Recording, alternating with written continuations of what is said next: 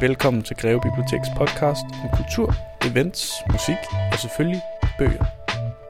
Jeg hedder Victor Ovesen, og jeg er jeres guide gennem en serie af podcasts med Greve som base og verden som horisont. Hvert afsnit er tilgængeligt fedt og frit i din podcast-app og på bibliotekets hjemmeside. Som land har vi et selvbillede. Et blik på os selv og hvem vi er. Her i andet afsnit kaster vi nogle forskellige blik på nationalhistorie. Fra lokal realisme til kolonifortællinger. I Danmark spejler vi os gerne i den natur, der omgiver os. Det er måske ikke det mest voldsomme eller spektakulære landskab, men der ligger ligesom en skønhed i landets beskedenhed. De åbne kyster, de afrundede bakker, luft og lys. Vi synes vel egentlig, vi genkender os selv i det. Først er jeg taget på Greve Museum. Der hænger nemlig nogle ret skønne Danmarks billeder fra sidste del af 1800-tallet. Jeg står her på Greve Museum som med Iben Overgaard. Og øh, vi står foran et øh, flot billede, malet af Ella Ring. Hvad, Iben, hvad er det for et billede? Det er et billede af Greve Strand. Det er stort. Det måler cirka en meter i bredden, 70 højt, eller mere end da. Det er en stor, flot guleramme. Øh, det forestiller, forrest der har du øh, strandgræsset, så har du noget sand, så kommer fedtemøg, og så har du bølgerne. Eller Ring, han rejste meget rundt på Sjælland og malede. Han kom ofte til Greve, og så rejste han ud i landet for at øh, lære alle de lokale steder at kende. 1800-tallet er et rimelig broet århundrede for Danmark. Vi har guldalder i både maler og digtekunst, som giver os både nationalsang og en ny national mytologi. Men samtidig taber vi krige på stribe. Vi går bankerot, og vi mister land til højre og venstre.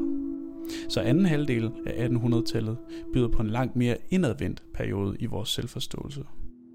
Og her kommer blandt andet kunstnere som L.A. Ring på banen. Han arbejdede i en tradition, der handlede om at skildre det, han så. Og den verden, som han så foran sig. Der var ikke en idealisering i den måde, han skildrede øh, omgivelserne på. Og der var ikke et ønske om, som i guldalderen, at finde frem til en eller anden almengyldig sandhed, der lå bag ved det synlige. Det var face value, det var hvad der er. Det er det, der man ser. I guldalderen havde malerne brugt naturen som en slags teaterscene for historier om idealer og ånd. Nu, sidst i 1800-tallet, begyndte man at vise landet fra sin usminkede side og fortælle historier om det liv, der blev levet der. Det maleri, vi står foran nu, det hedder Opkørt vej til en landsby, tidlig forår, klar luft. Det er jo et billede af en landsby, og det er et billede af en vej ind i en landsby, ikke? det, det er ikke sådan særlig men man kan se, der er det der kedelige, kedelige grå græs, hvor sneen er smeltet for ikke så lang tid siden, og vejen der er opkørt i mudder, fordi det hele det er stadigvæk er der i de tidlige forår. Det ved vi jo godt, hvordan er. Ja. Det er jo ikke en særlig sjov årstid. Der er ikke en idealisering i det. Men noget af det, der er interessant, det er jo også, at det, det er ikke bare et billede af landsbyen, det er et billede af landsbyen, der hvor den ligger. Mm. Man kan se, at det, er det i virkeligheden en... Øh, det er en møding, der er forrest. Det er en møding, der er forrest. Hvor charmerende er det lige?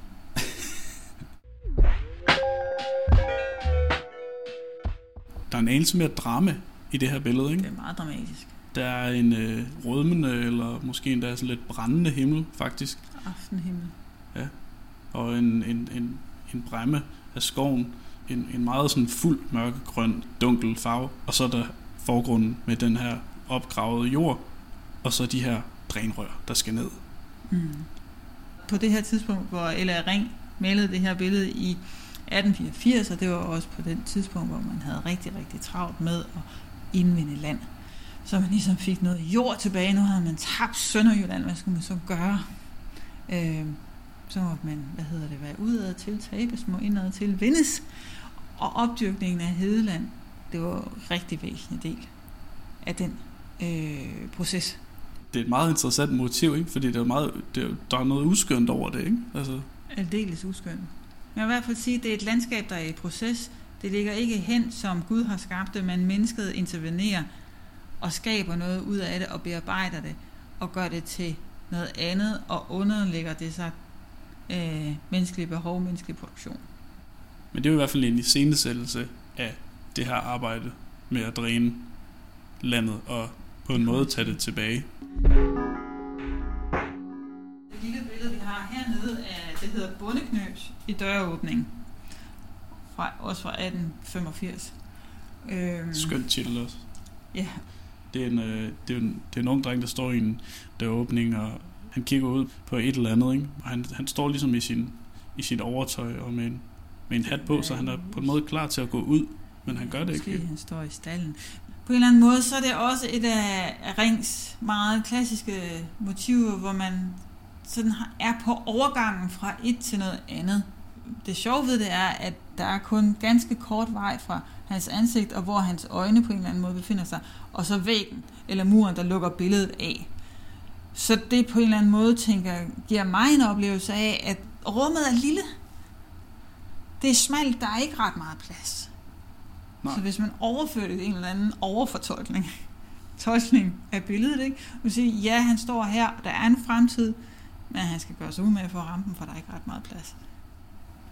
Det kunne man. Jeg kører den. Jeg kører den fuldstændig.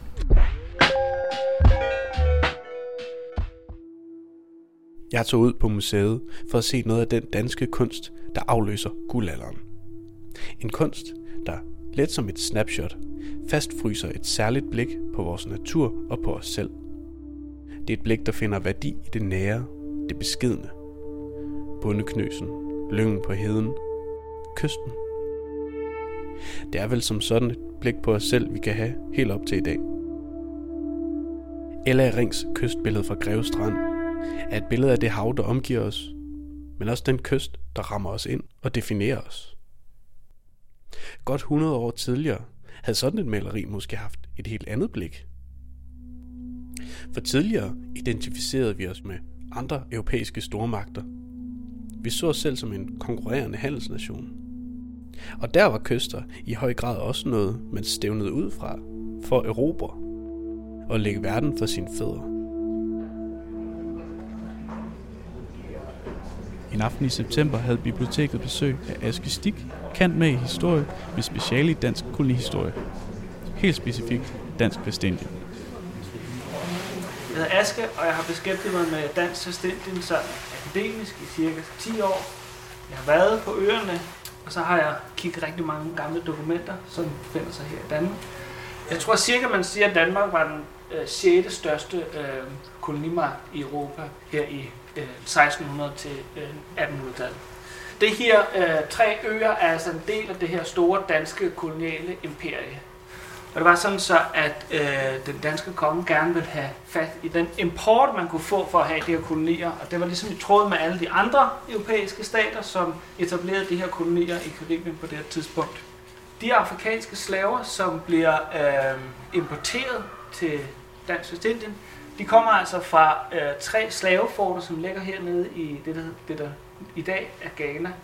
Så nogle af jer har måske hørt om øh, den her trekantshandel, øh, hvor at man øh, sejler ud fra København, sejler ned til Afrika, øh, sælger krudt og kugler, og tager slaver ombord, sejler dem over til Vestindien, sælger slaverne og får sukker med hjem, og så er tilbage til København. Noget af det, der er interessant ved Danmarks kolonihistorie, er jo, at det tegner et billede af et land, der hverken er særlig indadvendt eller beskedent, men udfarende. Og selvom det er jo langt fra hele sandheden om, hvad Danmark er, så er vi jo nødt til at finde ud af, hvordan vi forholder os til den del af historien. Men hvordan gør vi så det? Jeg har ringet til Anne Gren Munk, forsker ved litteraturhistorie på Aarhus Universitet. Hallo, det er Anne. Hej Anne, det er Victor. Hej. Anne er bidragyder til bogen Kampen om Danmarks slaver, der udkommer i år. Anne har arbejdet rigtig meget med dansk slavehistorie. Navnlig hvordan det kapitel af vores historie optræder i vores kultur, og altså dermed hvilken rolle det har i vores fælles bevidsthed. Anne, hvordan blev du interesseret i øh, Danmarks kolonihistorie?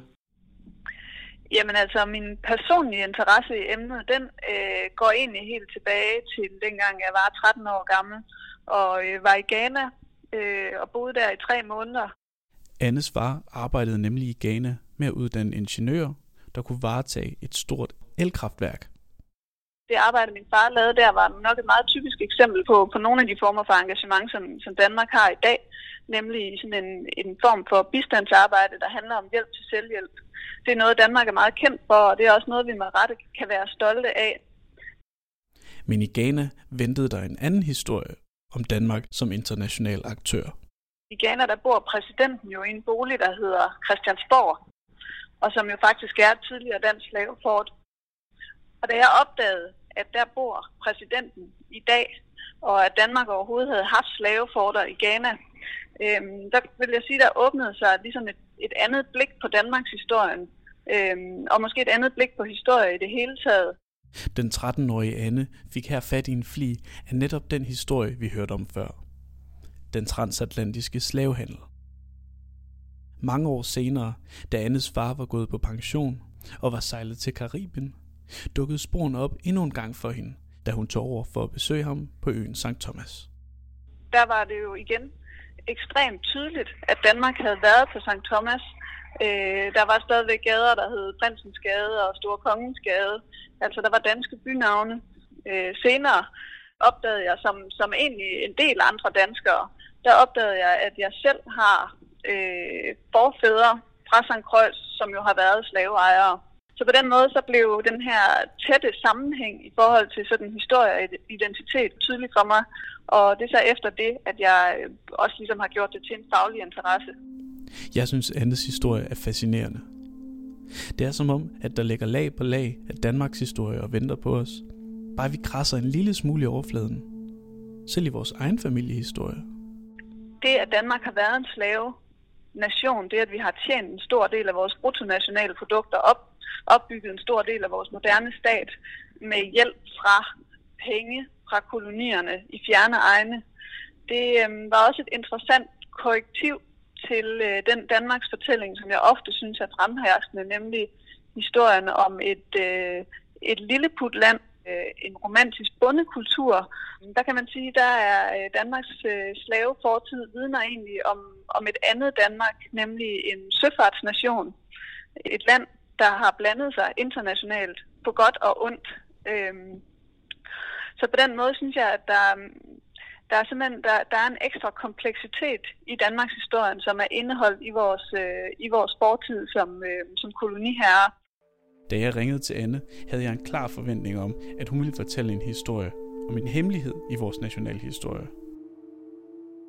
Kan du fortælle lidt om, hvad for nogle spor vores kolonihistorie har sat i vores egen kultur? Det er jo så lidt mærkeligt, fordi på den ene side kan man tale om, at der er en græld underrepræsentation af historien. Men på den anden side, hvis man øh, anskuer det som øh, litteraturhistoriker, som jeg er, så er der egentlig masser af eksempler på, at øh, vores øh, fortid som slavenation spiller en rolle i alle mulige kulturhistoriske øh, produkter og frembringelser. Altså i øh, slutningen af 60'erne havde vi Torkel Hansen, der skrev sin ekstremt populære og ekstremt kendte slavetrilogi. Det mest bizarre eksempel er måske Nissernes Ø, som er øh, DR's julekalender om Nissebanden i Karibien. Den øh, kom i 2003, den julekalender. Og øh, altså, plottet er nærmest sådan en slags forvanskning af udtrykket Nissen flytter med. Fordi øh, plottet i den her julekalender, det er, at dengang Danmark solgte øerne til amerikanerne, så glemte de noget, nemlig nisserne. Og øh, det er jo en fuldstændig bizart plot, hvis du spørger mig. Det er fuldstændig bizart, hvordan det egentlig kan danne udgangspunkt for familiehygge. Men altså, det er nok fordi, det er et plot, der mm, forbinder sig til den generelle danske fortælling om vores øh, fortid som øh, slaveejere. Og den generelle fortælling er, at det er noget, vi enten har glemt eller fortrængt. Så selvom vi har viden lige ved hånden, har vi haft en tendens til at fortælle os selv, at den var meget svært tilgængelig. Det er ligesom om, vi har i talesat historien som glemt og fortrængt igen og igen. Hvad kan der ligge til grund for sådan en mekanisme? Er det fordi, vi måske alligevel prøver at skubbe den fra os? Man kan i hvert fald sige, at resultatet af altid at tale om det som glemt eller fortrængt, måske indtil videre er blevet, at så virker det som om, at hvis blot vi laver oplysningsarbejdet, så har vi rådet bod på problemet. Hvis problemet er glemst eller fortrængning, så er oplysningsarbejdet alene nok til at råde bod på problemet. Den fortælling, eller det narrativ, står altså i vejen for, at vi kan tale om historien på en mere konkret og konstruktiv måde.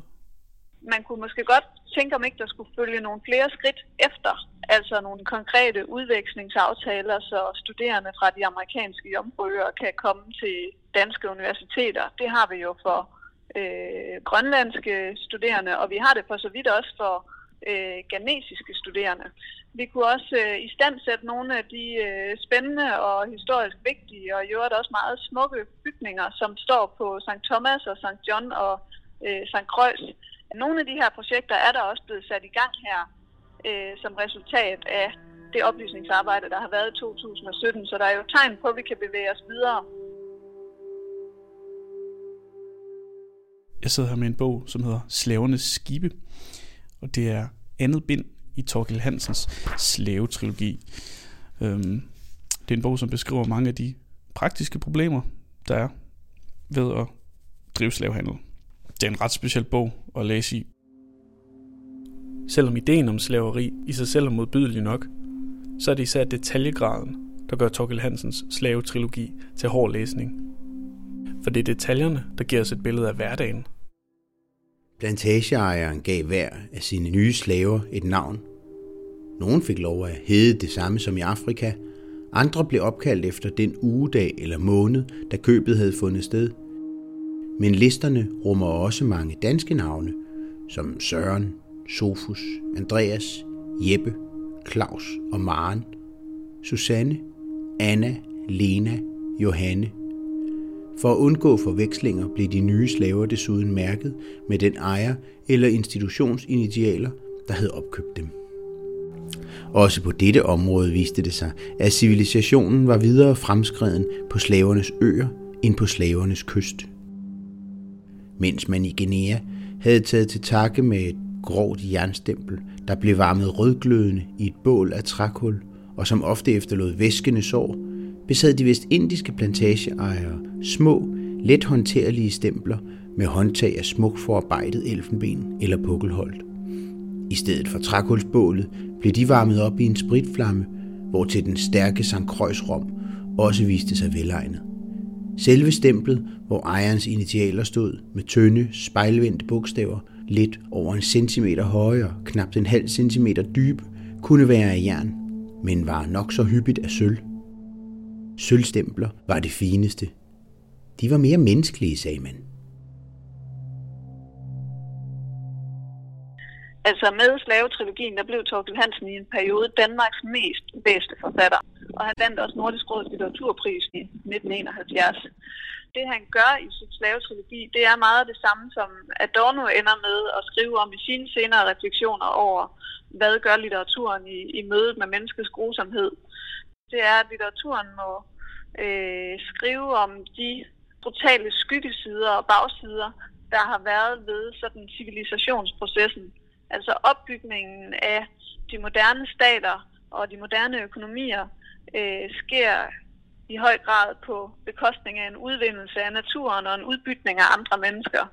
Og, øh, og det bliver faktisk også på mange måder, sådan Torkel Hansen skriver sin slavetrilogi, altså som en, som en lang historie om øh, de sådan konkrete økonomiske overvejelser, de juridiske processer, som ligger bag dehumaniseringen og udbytningen af andre mennesker, og som i sidste ende faktisk har været en vigtig byggesten i, i de moderne demokratier, vi har i Europa i dag.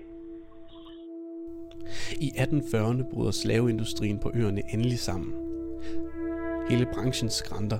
Slaveriet er under afvikling andre steder i regionen, og ikke mindst bryder der et oprør ud. Og det er også med de udsigter, at Peter von Scholten bliver den embedsmand, der afskaffer slaveriet i 1848. Knap 70 år efter, i 1917, vedtager det danske folketing at sælge øerne til amerikanerne. Jeg spurgte Anne om beboerne på Jomfruøerne i dag. Hvordan vi herhjemme kan forholde os til vores fælles historie, og hvilken rolle den spiller for dem. En eller anden form for bevidsthed er i høj grad til stede. Og det, der kan være overraskende, er, at man bliver tit mødt med utrolig stor varme og en stor glæde over, at man kommer fra Danmark og derfor har en fælles historie. Altså, øh, det kan være alt fra øh, en egentlig temmelig skæv fyr, jeg mødte på gaden, og han var, jamen, han var en stor teenager, og råbte mig sådan ligesom an på gaden på, øh, på St. Kreuz. Og da han hørte, jeg var fra Danmark, så sagde han straks, ah, Peter von Scholten, fordi han havde spillet Peter von Scholten i den årlige skolekomedie på sin skole. Og øhm, han havde en helt klar idé om, at vi havde en fælles historie. Jeg har også øh, de sidste par gange, jeg har været på øerne, oplevet sådan, hvad man kunne kalde mere politisk bevidsthed og sådan lidt mere øh, antagonisme, som, øh, som nok er et resultat af, af mange af de oplysningsarrangementer, der har været her i forbindelse med 2017. I det her jubilæumsår, så er der selvfølgelig en masse ny opmærksomhed, og øh, i den forbindelse er der jo mange, der er forfattere, der er filmskabere og andre øh, formidlere som dig selv, som går i clinch med det her emne. Hvad er udfordringen, øh, hvis man vil arbejde med sådan et emne? Hvis man som dansker er med til at skrive den her historie, så må man jo være selvkritisk.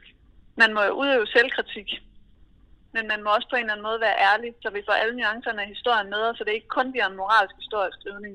Det er helt oplagt, at der skal være mere opmærksomhed og opbakning til, at folk på de amerikanske jomfruøer selv kan fortælle deres historie. Det er selvfølgelig et problem, at de ikke har øh, adgang til at fortælle deres egen historie. Øh, og der er det selvfølgelig godt, at der er øh, især kunstnere, for eksempel Janette Elers, øh, som, øh, som bor i København, men som også har, øh, har slaverødder i Karibien. Det er, det er selvfølgelig vigtigt, at folk som hende kommer til ord med til at fortælle øh, den karibiske historie.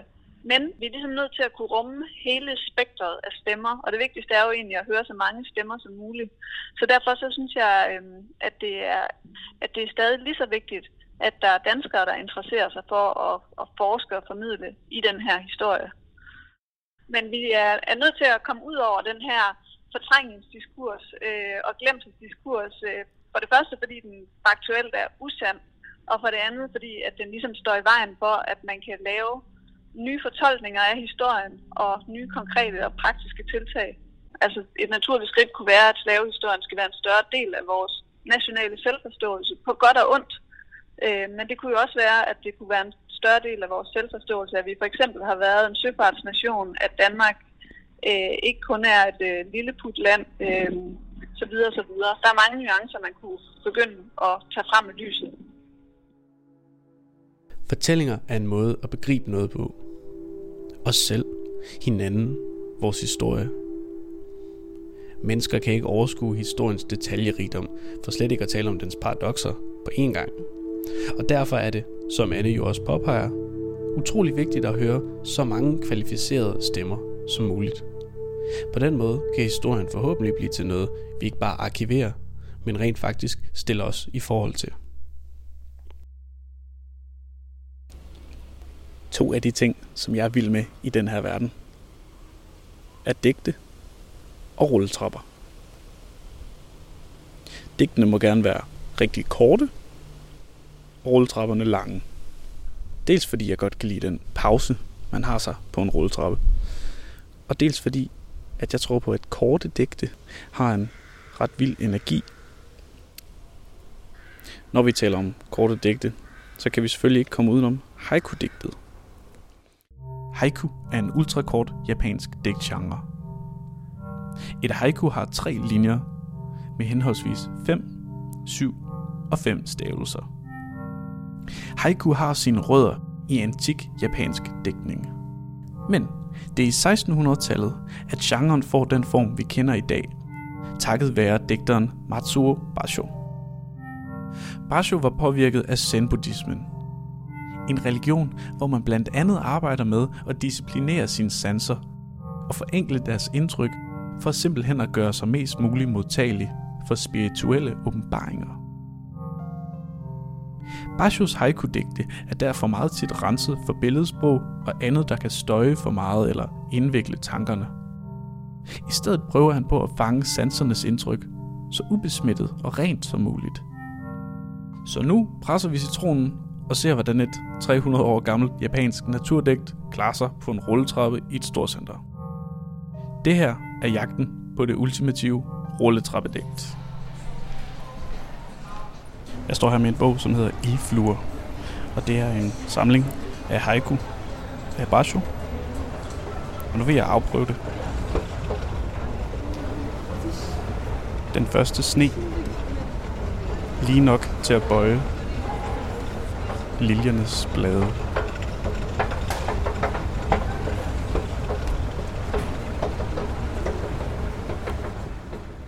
Det, som er skønt ved det her haiku, det er, at det kombinerer to sanser, nemlig synet og følesansen.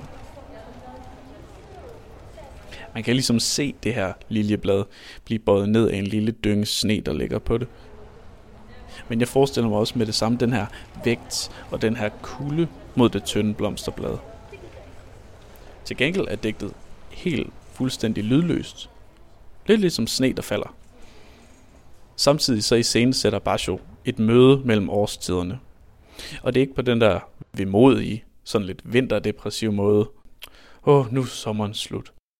Det er med en ægte nydelse over alle de små, præcise detaljer, der er ude i verden.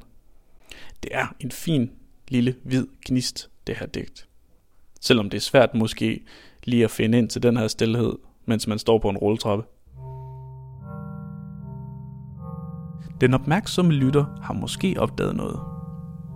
Første linje har kun fire stavelser. Den første sne. Digtet bryder simpelthen reglerne. Forklaring på det skal findes hos oversætteren. Oversættelse er en hammerende svær disciplin, og jo flere hensyn der skal tages, jo vanskeligere.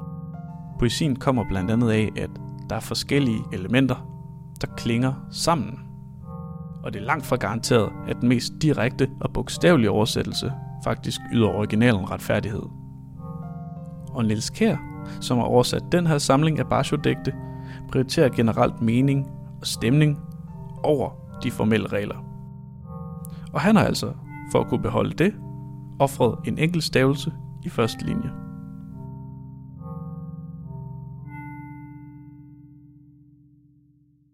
Her i andet afsnit var vi på Greve Museum og se malerier af L.A. Ring, født 1854 og død i 1933. Vi har læst i Slavernes skibe af Torgild Hansen, udgivet på Gyldendal i 1968. Dagens rulletrappedigt var et haiku af Matsuo Basho, skrevet et sted mellem 1684 og 91 og oversat af Niels Kær i samlingen Ildfluer på forlaget Attica i 2011.